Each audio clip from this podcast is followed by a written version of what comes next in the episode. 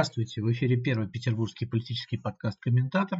С вами журналисты Сергей Ковальченко и Михаил Шевчук.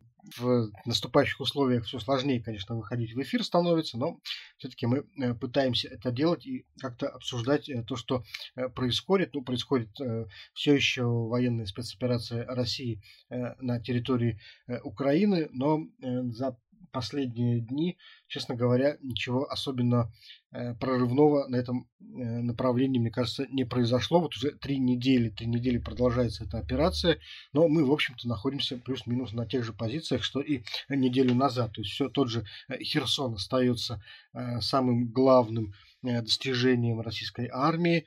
Ну, вроде как взята э, железнодорожная станция Волноваха, за которую велись э, очень тяжелые бои. Правда, э, как говорят, они еще не до конца закончены, но тем не менее время от времени проходят сообщения о взятии под контроль очередной одной, двух, трех там, деревень, каких-то посел, поселков городского типа и так далее.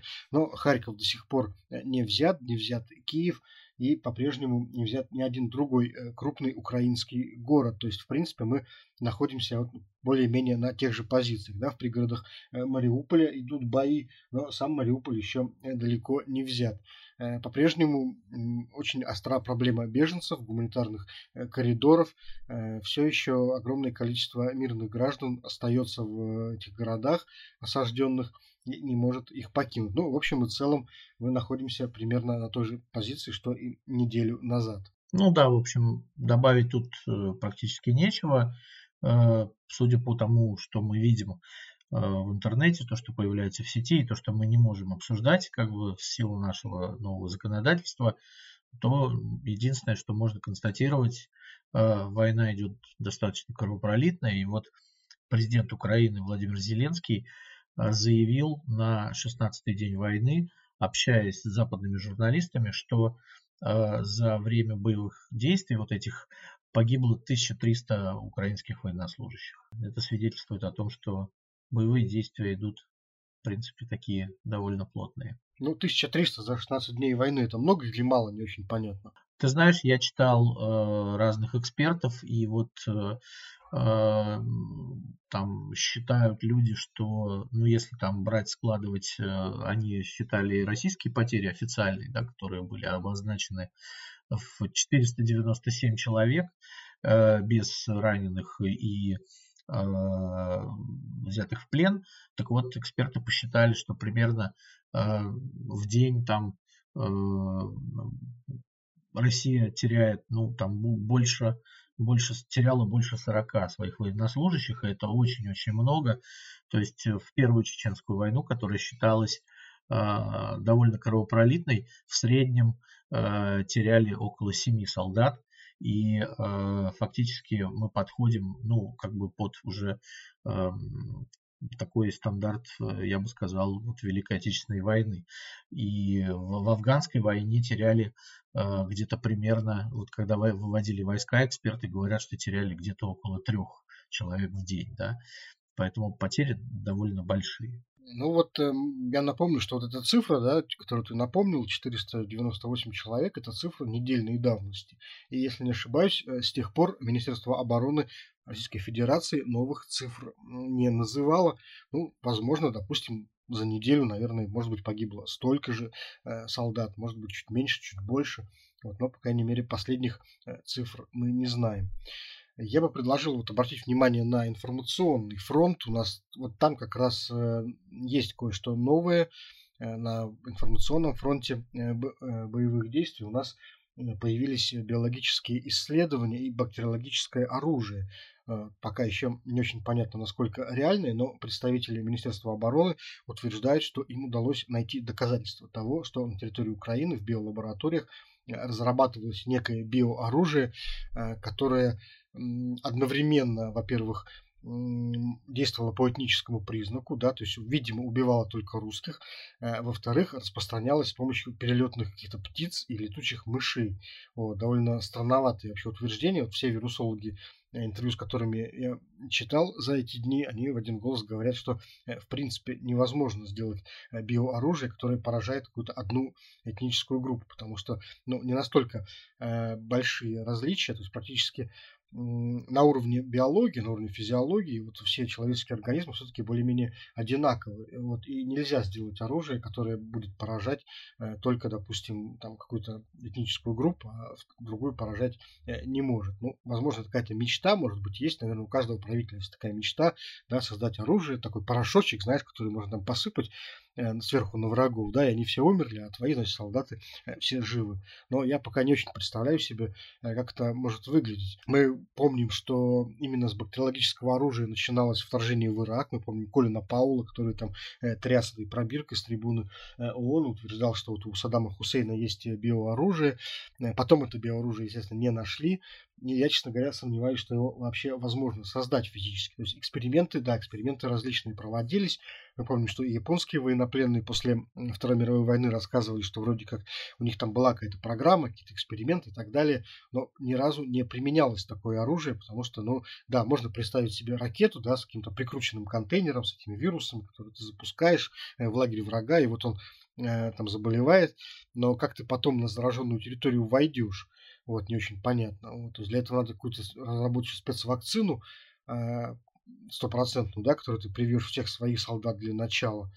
Вот. Но о таких разработках еще ни разу не сообщалось э, и ни разу не применялось подобное оружие, что, наверное, говорит о том, что таких вакцин э, все-таки нет. Ну, в общем, моя точка зрения состоит в том, что бактериологическое оружие, э, в принципе, наверное, даже и невозможно создать.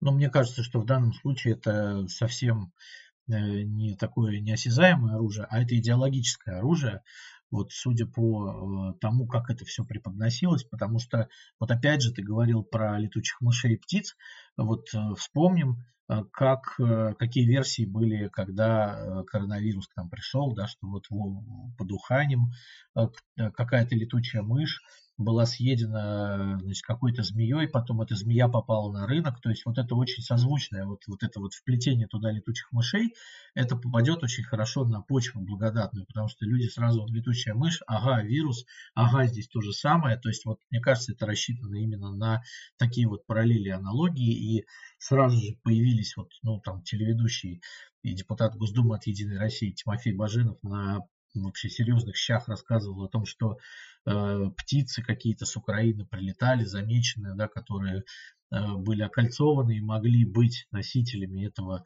бактериологического оружия. То есть э, актриса Мария Шукшина, которая написала сразу, о, о, понятно, как бы откуда там все это пришло, пришел этот коронавирус, они еще нас хотят. То есть это вот скорее для э, такого вот самого самого низменного обывателя, да, которому нужно все время доказывать э, доказывать необходимость нашего пребывания на Украине и необходимость этой спецоперации. Вот мне кажется, это сделано ровно только для этого.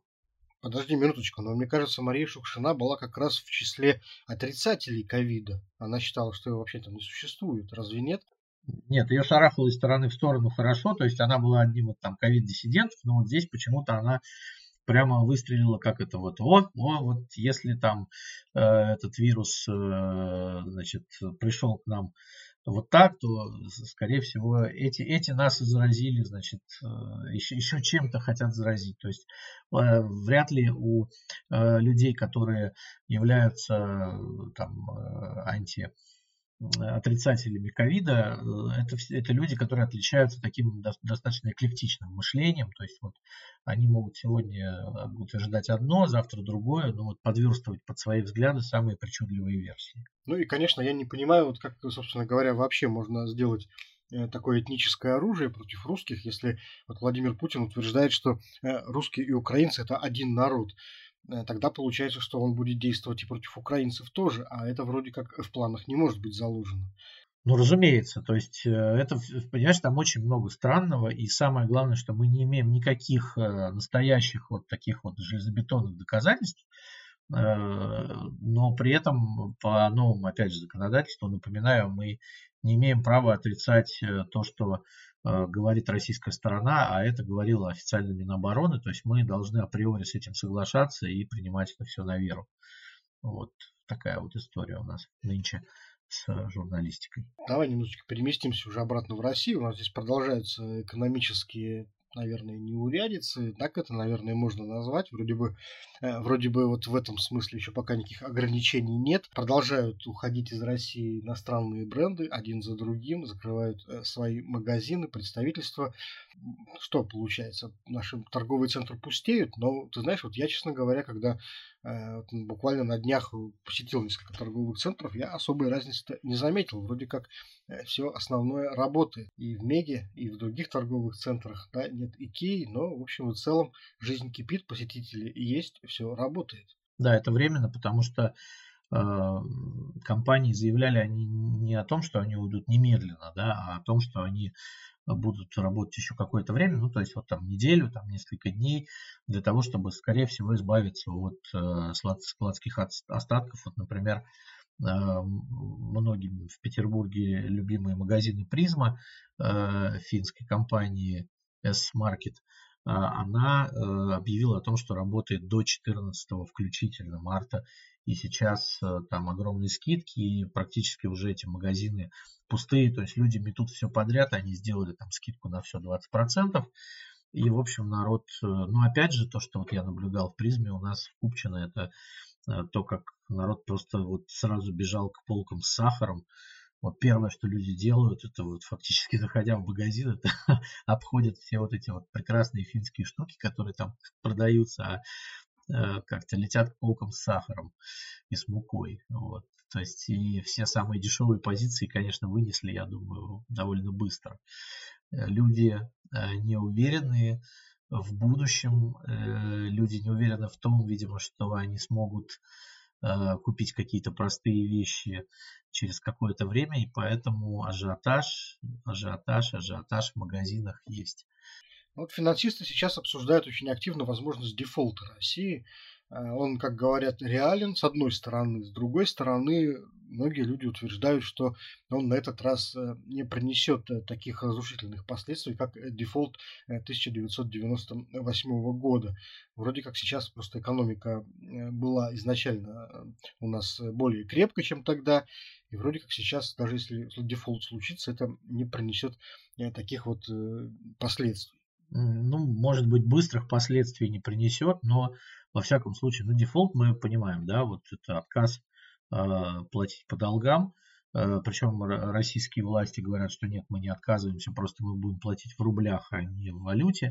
Э, то есть рубли сейчас э, за границей никому не нужны, то есть э, валюта фактически перестала быть свободной конвертируемой э, по отношению к другим мировым валютам, потому что и внутри страны, и за рубежом уже изданы заградительные акты которые не позволяют просто менять рубль, если раньше мы там, могли карточкой расплачиваться где-то за границей, снимать э, доллары, снимать евро, рубли, то есть а сейчас этого всего нет, и рубль это фактически уже такая очень советская валюта, то есть мы вернулись к э, буквально э, к концу 80-х годов, когда вот рубль ходил внутри Советского Союза, э, валюту легально было купить невозможно, ее и сейчас купить уже невозможно, потому что существует э, запрет, да, фактически и на продажу, и на покупку, и сделано это и здесь.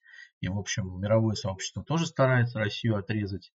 То есть дефолт, как понимаешь, вот уже когда смотришь эти новости, да, о, один ушел, второй ушел, российский рынок не работает и не будет работать до 18 марта, а, то есть вот а, когда уже есть вот, вот это вот, то есть пациент скорее мертв, чем жив, да, как вот Джо Байден сказал, американский президент, что российского фондового рынка фактически не существует, то новости о дефолте уже, ну, ну дефолт, да, ну, а разве это что-то такое страшное уже?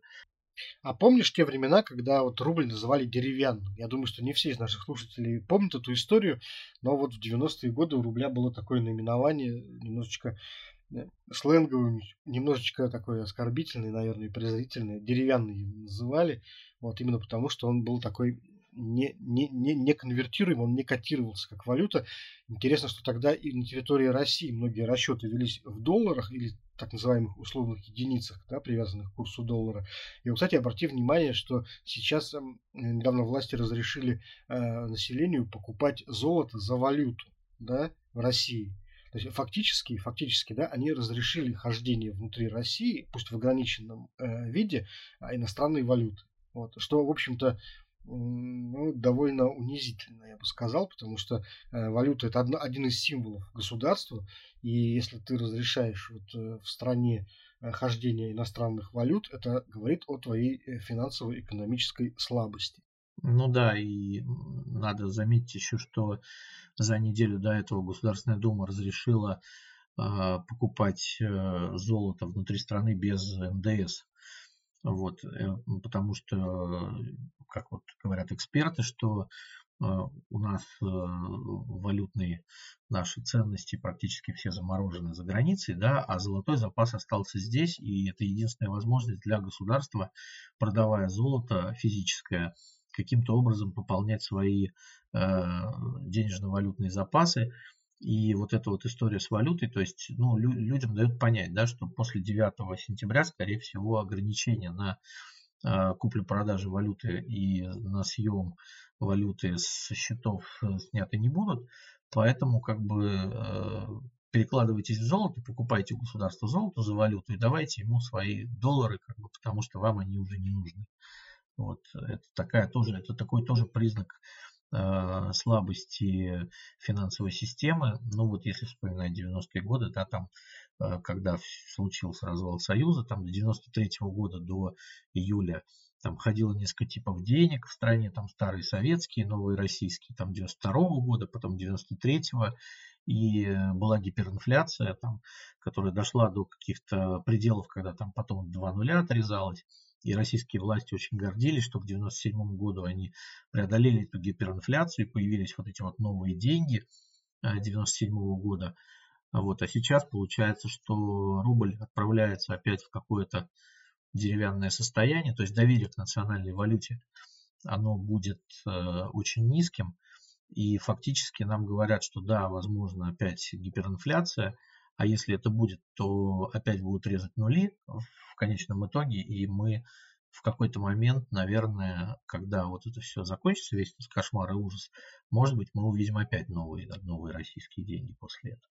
И это, конечно, доверия никакого не вызывает в национальной валюте. Ну, то есть, так, резюмируя, мы возвращаемся опять в 90-е, уверенной поступью. Да, да, и не в самые лучшие их времена. Да, Владимир Путин нам столько лет рассказывал о том, что мы вот уходим от 90-х, как там все было плохо, а вот сейчас можем посмотреть, э, так сказать, его стараниями, как на самом деле э, там жилось. Но, в принципе, пока еще, возможно, э, я думаю, что самой радикальной, радикальной стадии да, этих вот решений, которые были, наверное, все-таки удастся избегнуть, потому что сейчас экономика все-таки покрепче, чем тогда ну, наверное, вот э, самых, э, самых больших все-таки катастрофических последствий, ну, я хочу верить, мы избегнем. А вот и посмотрим, кстати, насколько она прочнее, чем тогда. Потому что я вот, например, в этом не уверен. Я помню, что тогда еще на излете, опять же, вот этой вот советской системы очень многие предприятия работали э, по инерции и работали, кстати, многие до середины даже нулевых годов и были свои какие-то разработки, которые позволяли там стране худо-бедно жить. Опять же, там, если касаться моей любимой темы железных дорог, да, там одной из любимых, то страна обеспечивала себя локомотивами, там, электричками и всем остальным.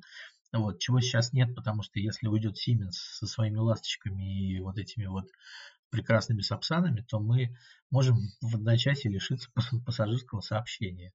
Вот, чего в 90-е годы быть не могло, потому что работали заводы и выпускали свое. И так, кстати, много где было, да, во многих отраслях, потому что сейчас, например, э, уходит Мерседес э, с КАМАЗа. Что такое современный автомобиль КАМАЗ? Это ну, фактически э, там многие комплектующие немецкие, да, это нормальная кабина, это уже э, немножко другой двигатель, да, и если вот они уйдут сейчас, ну что, мы вернемся опять к КАМАЗу все, образца 74 года, вот, э, да к нему еще вернуться надо, потому что многие поставщики того оборудования, которое было в советское время, они уже просто не существуют. Их нету, потому что они либо обанкротились, либо закрылись просто за ненадобностью.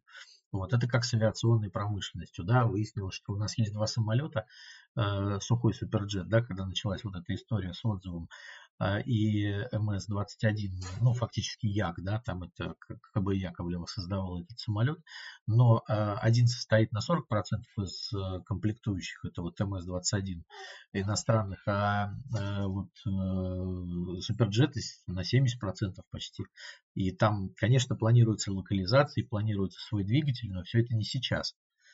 Вот, поэтому вот про, про крепость экономики, да, конечно, мы можем, наверное, у нас хорошая пищевая молочная промышленность, и, слава богу, мы не помрем с голоду, наверное, да, а вот, э, но во всем остальном я бы постерегся говорить, что у нас слишком сильно, сильная экономика. Ты знаешь, я вспомнил, как раз когда ты об этом говорил, о том, как мы в одном из первых, наверное, выпусков, уже, наверное, больше года назад, э, ты как-то раз спросил о том, как вот я вижу там, экономическое существование России в перспективе, ну, в самом худшем его варианте. И вот я тогда рассказал, что я считаю, что э, в режиме вот так, так называемой средневековой деревни, как я это называю, э, Россия может существовать ну, очень долго, ну, практически бесконечно. То есть я имею в виду производить какие-то самые простые товары, которые просто будут удовлетворять ну, простые бытовые нужды граждан. То есть, грубо говоря, какая-то одежда, какая-то еда, вот, какие-то там инструменты, вот, а это все э, Россия, в принципе, э, может производить.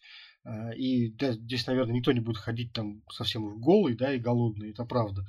Вот, но я думаю, что каких-то там инновациях, технологических прорывах, тут, наверное, придется все-таки забыть. То есть, грубо говоря, вот такой режим, наверное, нас, на, на, нас ждет. Слушай, ну если мы возвращаемся, как ты говоришь, к средневековой деревне, то, понимаешь, нас э, ждут тогда еще и провалы с некими бытовыми радостями, потому что, ну, вот когда ты идешь, например, по Невскому проспекту э, или там по центру Петербурга где-то, то ты пока еще видишь э, там, людей улыбающихся, хорошо одетых, которые привыкли, в общем, одеваться в хорошую одежду и ходить в нормальные магазины, и вдруг у них в одночасье пропадет возможность э, всего этого делать. Да? Там женщинам оставят белорусский бренд э, белья Милавец, как бы, да, э, мы там будем довольствоваться китайскими носками, вот, какими-то штанами, может, которые опять под Тверью будут шить с кривой строчкой. Ну, то есть нас не оставят действительно без одежды, но будем ли мы, ну, то есть э, сколько мы так протянем, сможем ли мы вот с этим примириться? То есть вот, ну, ок, ладно, вот нету сейчас там э, Леви Страуса, ну, там, ну, что-нибудь там на себя напялю, как бы, да? То есть готовы ли мы к этой обратной эволюции, вот к этому, назад в СССР? Здесь все зависит от того, кого ты подразумеваешь под словом «мы». Я все-таки считаю, что большинство э, в России, большинство нашего населения, оно, в общем-то, и так было лишено ну, по финансовым соображениям доступа к э, этим продукции лучших мировых брендов и вообще качественной продукции. Да? Вот в Петербурге, да, может быть э, большое количество таких людей, в Москве, да, ну там в каких-то крупных городах. Но э, в, в целом в России мне кажется, что люди и жили без этого, и поэтому они даже по большому счету, знаешь, не заметят этого. Знаешь, вот ты в Петербурге живешь, и ты думаешь, вот Мерседес там ушел из России, я больше не могу купить Мерседес. Но знаешь, там в каком-нибудь Тынде ты тоже не мог купить Мерседес до этого, понимаешь? Там нет салона Мерседеса. Вот, поэтому тамошний житель просто не заметит ничего. У него не было э, всех этих магазинов, которые вот ты видел в Невском проспекте. Вот. Ну, Миш, так тамошний житель, он ничего и не решает. Он никогда не решал. Ему все время сообщали о том, что в столицах происходит. Так было и в 17 году, так было и в 91 году, когда России сообщили, что сменилось что-то, да? Потому что решают столицы фактически. Москва, Петербург, да, это данность такая. Все остальные просто примут то, что там произойдет. Вот и вся история. Это не то, чтобы там, что ты думаешь, Уралвагонзавод действительно двинется на э, защиту наших э, традиционных ценностей сюда. Я вот что-то очень сильно сомневаюсь. Что, потому что они тоже станут беднее, как бы, да, то есть бедные станут еще беднее. И вряд ли они будут этому радоваться. Ну, ты знаешь, я встречал недавно такое интересное мнение, э, что вот у нас как раз большое количество граждан, они как раз радуются тому, что происходит, потому что они как раз не могли себе позволить многих там радостей жизни, сказать, гедонистских, э, вот как, допустим, жители мегаполисов. Вот, и сейчас они, в принципе, радуются тому, что теперь это недоступно всем. То есть вот человек там живет где-то там, в средней полосе России, в каком-нибудь райцентре, и он там не может себе позволить там, ни брендовых шмоток, ни там машин, ни регулярных там поездок за границу, а теперь это всем недоступно, понимаешь? Есть такой феномен, да, вот как То есть вот эти теперь тоже будут мучиться так же, как и мы. То есть пускай они хлебнут того, что мы, да, но при этом они не понимают, что они-то все равно тоже будут жить хуже. Потому что и их вот этот скудный паек будет меньше. Пайка у всех сократится. Это не то, чтобы они будут вот прямо э, как бы процветать в своей бедности. Нет. Просто их пачка макарон там вместо полкилограмма будет 400 грамм или 350. Им придется покупать их чаще. И они тоже будут думать, блин, ну что же происходит? Как бы? То есть сначала они, конечно, порадуются за нас, за то, что мы переходим в, в их состояние все, да. Добро пожаловать к нам, скажут они нам. А потом как бы они поймут, что им-то тоже стало хуже. Вот мне кажется, как. Ну, здесь э, только, как говорится, развитие событий покажет, вот, но все-таки я вспоминаю всегда этот анекдот, да, про там, человека, которого э, Господь э, попро- пообещал выполнить любое желание при условии, что сосед получит вдвое, да, и человек подумал и сказал, выколи мне один глаз. Вот я думаю, что таких людей в России наберется достаточное количество. Вот, даже, может быть, их окажется очень много. А вот скажи, пожалуйста, э, в последнее время зазвучали предложения о национализации иностранной э, собственности.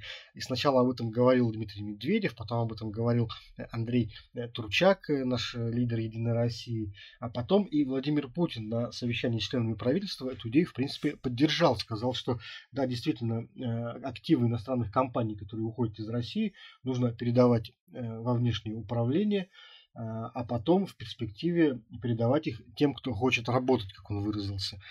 Э, и вот, понимаешь, это в принципе национализация. Вот. Насколько она, по-твоему, реальна?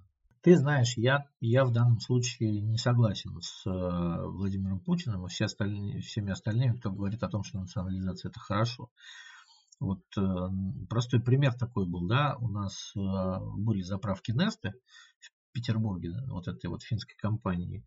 И там, в общем, был э, внутри заправок был самый лучший сервис. То есть там была хорошая еда, нормальные э, кофейные аппараты, как бы, ну, то есть вот ты заходил и понимал, что здесь все хорошо с сервисом. А это потому что бизнес-процессы и э, технологические процессы выстроены как бы уже финами и многие годы они обкатаны. Как только это перешло в видение компании Татнефть, ну да, в общем, тоже ничего, но заходишь уже не то. Понимаешь? И э, люди, которые говорят, там, вот Вячеслав Володин, спикер Госдумы, тут, ну, вот, валял Ваньку, как всегда, ну, вот я просто смотрю на него периодически, да, вот он Ваньку валяет с трибуны, и он говорил, что, ну, э, закроется Макдональдс, мы их передадим там другим людям, и там будет там какой-то другой Дональдс, как бы, да, и я вот очень сильно сомневаюсь в том, что э, люди, которые, э, в общем, не обладают вот этими вот э, знаниями, компетенциями о вот этих процессах, которые работают внутри западных компаний, смогут поддерживать тот же самый уровень качества и сервиса. Точнее, не то, что я не сомневаюсь в этом, в том, в том, что этого не произойдет. Да, конечно, он говорит, вот у нас есть теремок, но не все хотят теремок, да, там, э, и когда закроется Макдональдс, он просто закроется, да, и не будет Макдональдса. Э, когда мы видим, что там, ну, может быть, там какого-то сопоставимого качества туалетную бумагу вместо Зева мы сделаем. Э, и, э, и что-то еще, да, но это все равно будет не то, и еще смотри, у нас же все оборудование импортное, на котором это все делается, оно начнет ломаться, его нужно будет завозить. Оно стоит валюты, да, а, а то и санкционка. То есть вот как это все поддерживать, да, потому что тот же самый Макдональдс, он же завозил все оборудование из-за границы для производства своих магазинов там и всего остального. А откуда они брать-то это все будут, когда начнет ломаться это? Вот кто это будет поддерживать? Володин, да, который, как э, говорят очевидцы, у него в э, Саратове э, нормальной канализации в городе нет, и, понимаешь, там Э, Г течет летом по улицам. Вот, поэтому я очень сильно сомневаюсь. Они могут национализировать все что угодно. А потом ведь после национализации, как бы, да, все, это же не вечно все будет. Потом же придется возвращать. А, либо как-то договариваться с западными компаниями, потому что они будут совершенно не уверены. Э, им скажут, заходите к нам обратно, они скажут, да зачем, вы нам национализируете все опять, да, при случае, как бы. Доверие пропадает при таком раскладе. То есть можно сказать, ну и что, ну и что, мы, а, да и хрен с ними, да, но а, потом, потом, когда наступит это потом, нам будет тяжело уже. Что с э, авиализинговыми компаниями, которые скажут, не, мы вам самолетов больше не дадим, вы у нас просто их забрали, да? И так же будет со всеми остальными. Вот и вся история. Ну вот я, да, хотел обратить внимание на то, что национализация это, в принципе, э, такой терминальный случай, э, черта, за которой уже восстановить отношения может быть очень-очень трудно и практически невозможно. Э, понимаешь, вот сейчас, в общем и целом, э, даже, да, даже сейчас, да, даже при действующем вот уровне внешних отношений, еще можно представить себе, как все там возвращается как-то обратно, более-менее. Но после национализации уже нет. Вот, например, в случае Кубы, да, ведь не сама по себе революция, победа там Кастера и его команды так взбудоражила США – а именно решение о национализации э, собственности э, там, американских, английских инвесторов, иностранных вообще, именно оно вот заставило э, Штаты ввести эмбарго торговое, да, экономическое против Кубы, которое очень много проблем в итоге создало этому острову. То есть отъем собственности. Отъем собственности – это грабеж. Вот, вот этого, понимаешь, не простят там, где собственность считается, в общем-то, ну, такой священной коровой. Да, с Венесуэлой, кстати, то же самое было, когда они национализировали две американские компании, да, при Чавесе, да, Чавес решил, что, ну, а что там добывать нефть, разве, разве это сложно там, да, ткни пальцем, и она пойдет. И никто не объяснил бывшему там э, десантнику, что это, это еще и довольно трудоемкий процесс, который работает на практически весь на норвежском и американском оборудовании. И когда это все пришло в негодность, ну, там Венесуэла даже под санкциями не может добывать нормальный нефть сейчас. Поэтому вот об этом мы тоже должны помнить. Я, в принципе, вспоминаю только на вскидку только один такой э, пример крупной очень национализации, э, которая более-менее, наверное, принесла скорее больше пользы да, для страны, чем вреда. Это национализация Суэцкого канала, это 50-е годы власти Египта Э, объявили об этом. Э, до этого Суэцкий канал принадлежал британцам. И тогда, кстати, европейцы, британцы и французы э, чуть ли не войной натурально собирались идти на Египет, защищая вот этот канал. Ну, долгая история, не будем на ней останавливаться. Вот. И тогда, что интересно, за национализацию выступило руководство США вот, которое, в принципе, было как раз заинтересовано в том, чтобы э, убрать вот монополию британцев да, на пропуск судов э, в Индийский океан. И тогда американцы даже пригрозили англичанам санкциями экономическими как раз. Вот, и, в принципе, тогда вот Лондон отступил, да, и разрешил Египту национализировать этот Суэцкий канал. Но вот принесло ли это особенно много профита самому Египту? Ну, дальше вот скорее, наверное, да, чем нет. Вот, потому что они стали э, сами получать эту там, прибыль какую-то от э, пропуска судов и так далее. Вот, и вот этот случай все-таки, ну, его э, тоже не вычеркнешь, да, из истории. Он был. Конечно, но смотри, там же история какая. Там действительно американцы стояли за спиной египтян. Один сильный игрок стоял за спиной слабого, да. А у нас сейчас этого нет. То есть фактически против нас сейчас все. И нам предъявят все. И американцы, и англичане, и французы, и немцы даже, да, там скрипя зубами, но предъявят все за вот эту национализацию. Нет ни одного, понимаешь, вот не осталось ни одного союзника ни в экономике, ни в политике. То есть Россия сейчас в такой изоляции, и она себя загоняет вот этими вот историями еще дальше. Вот только, только в изоляцию, мне кажется, не получив никакого с этого э, профицита, да, потому что, ну вот, я, я опять же вспоминаю э, Кипр, да, там, где, когда вот э, турки взяли часть острова, да, но э, частная собственность настолько священна, что оставленные греками дома, они не трогаются, потому что это как бы их собственность. А, и то же самое с э, греческой стороны турецкие дома. Вот они так до сих пор стоят. Нетронутые пыльные домики как бы с участками, потому что это частная собственность. Вот так вот бывает. А бывает и по-другому, конечно.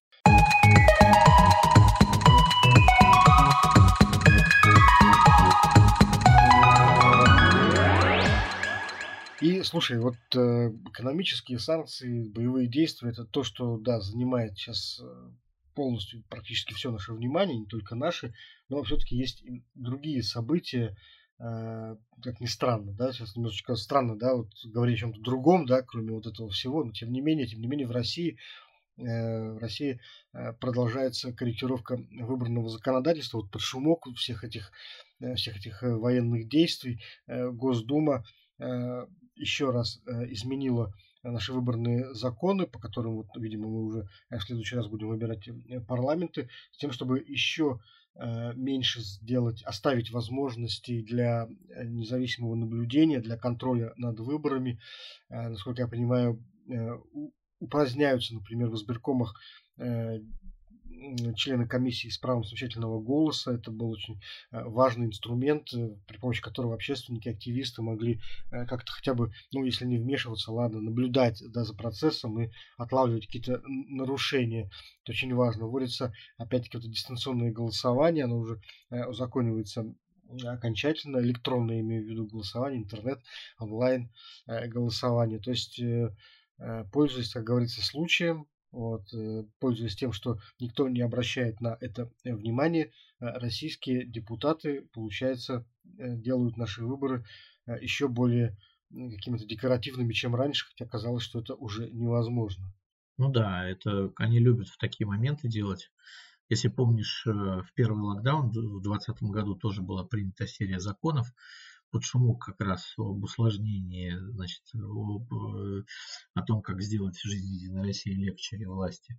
И вот сейчас то же самое, то есть э, фракция КПРФ Э, и «Справедливая Россия» выступали против э, вот, принятия этого закона, и они там, особенно коммунисты, конечно, бились, да, у них была э, куча поправок, ни одна из этих поправок принята не была, то есть они хотели усложнить процесс вот этого электронного голосования и не допустить значит, упразднение членов комиссии с правом совещательного голоса, но все эти поправки отмели, как бы, и такие аргументы были веселые у представителя Единой России Дмитрия Вяткина, разработчика этого закона, что типа вы это, вы это специально делаете, потому что вы нормально побеждать не можете, как бы, да, вот, поэтому вы считаете, что другие побеждают нечестно. Вот. И поэтому все эти поправки Чохом принимались. И закон был принят там в первом чтении, на следующий день сразу там во втором и третьем. То есть это прямо вот без, без всякого обсуждения практически. Все, все было сделано красиво. У меня вопрос. В принципе, вот в эпоху военного времени вообще какие-то выборы ты можешь себе представить?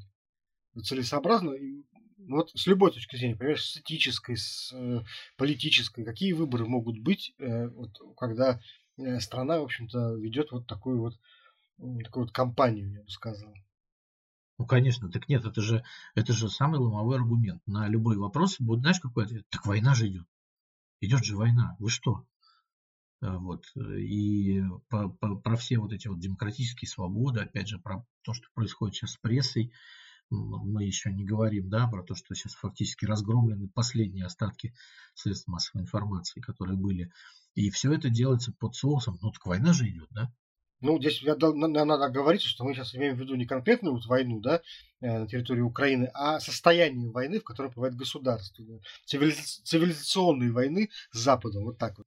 Да, да, то есть и вот на, и, и на любой вопрос тебе могут ответить, так какие могут быть выборы? Война. Ты что? Мы же должны сплотиться вокруг действующей власти для того, чтобы победить. Вот и все. А выборы не способствуют никакому сплочению, наоборот. А может быть их вообще в таком, может быть их вообще отменить в таком случае, временно? На время спецоперации хотя бы. Ну, понимаешь, вот сколько она продлится, эта спецоперация, непонятно, да, и потом, я думаю, что э, с таким законом о ДЭГе уже можно всем расслабиться, и наблюдателям, и желающим там куда-то пройти, потому что, во-первых, регистрируют, мы уже видим, что не регистрируют практически а, любых людей, которые могут быть хоть как-то заподозренными в нелояльности кандидатами. Ну а дальше вступает в дело ДЭК. То есть против лома нет приема. ДЭК, это мы напомним слушателям, дистанционное электронное голосование, да. И все, и называется расслабьтесь и получайте удовольствие, потому что результат будет такой, какой надо всегда. То есть вот эти люди думают, что вот это навсегда. Да? Это вот, это вот такое вот стремить, стремление закрепления вот этого результата, потому что, ну, а с другой стороны, мы видим, как в Казахстане, да, партия Нуратан набрала 71% на последних выборах, а потом, видишь, пришло 5 января как-то, и все про это уже забыли. Вот. То есть эти люди забывают, что вот, вот такие вот авторитарные законы, они потом, ну, в три секунды перестают быть вообще э, чем-либо важным. Да? Ну, так вот, мягко говоря. Ну, я все-таки считаю, что вот мы стремительно очень движемся к отмене выборов. И никто не удивится, наверное, если завтра кто-то просто встанет и скажет, что вот сейчас это абсолютно нецелесообразно, не нужно, это отвлекает людей, отвлекает ресурсы э, и только там баламутит общество. Ну, конечно мы много, мы очень много раз затрагивали этот вопрос, и я вот по-прежнему стою на той платформе, что э, действительно выборы и политическая система, вот многопартийная в России, просто теряет смысл вообще, какую-то нагрузку абсолютно смысловую. Ну да, у нас, кстати, вот когда мы это обсуждаем, остается ровно два года до президентских выборов в 2024 году в марте.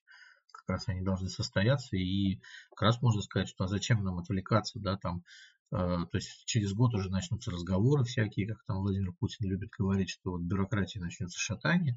А так просто сказать, что в 2024 году в связи с тем, что мы боремся и у нас тут другие проблемы, мы должны сплотиться вокруг Владимира Путина и позволить ему там э, перескочить на следующий срок без, э, так сказать, э, всякой пролонгации, да, и уже, и уже в 2028 году, когда все уляжется, мы уже можем устроить выборы. Да я, честно говоря, думаю, что и сроков никаких уже не будет называться. Да, может и не называться, да, потому что Россия же в кольце врагов, как бы, и сколько она будет в этом кольце, тоже непонятно. Вот, пока всех врагов не победим, вот до тех пор пусть будет Путин. Да, а это никогда не случится, потому что Россия перманентное состояние борьбы с какими-то врагами, и одних победим, а другие, глядишь, уже вырастут, как голова змея Горыныча. Поэтому можно не проводить выборы до бесконечности. Ладно, предлагаю на этом наш выпуск пока завершить. Вот. Услышимся через неделю. Вот, мы, снова, мы, мы с вами Сергей Ковальченко и Михаил Шевчук. Всем до свидания и мира.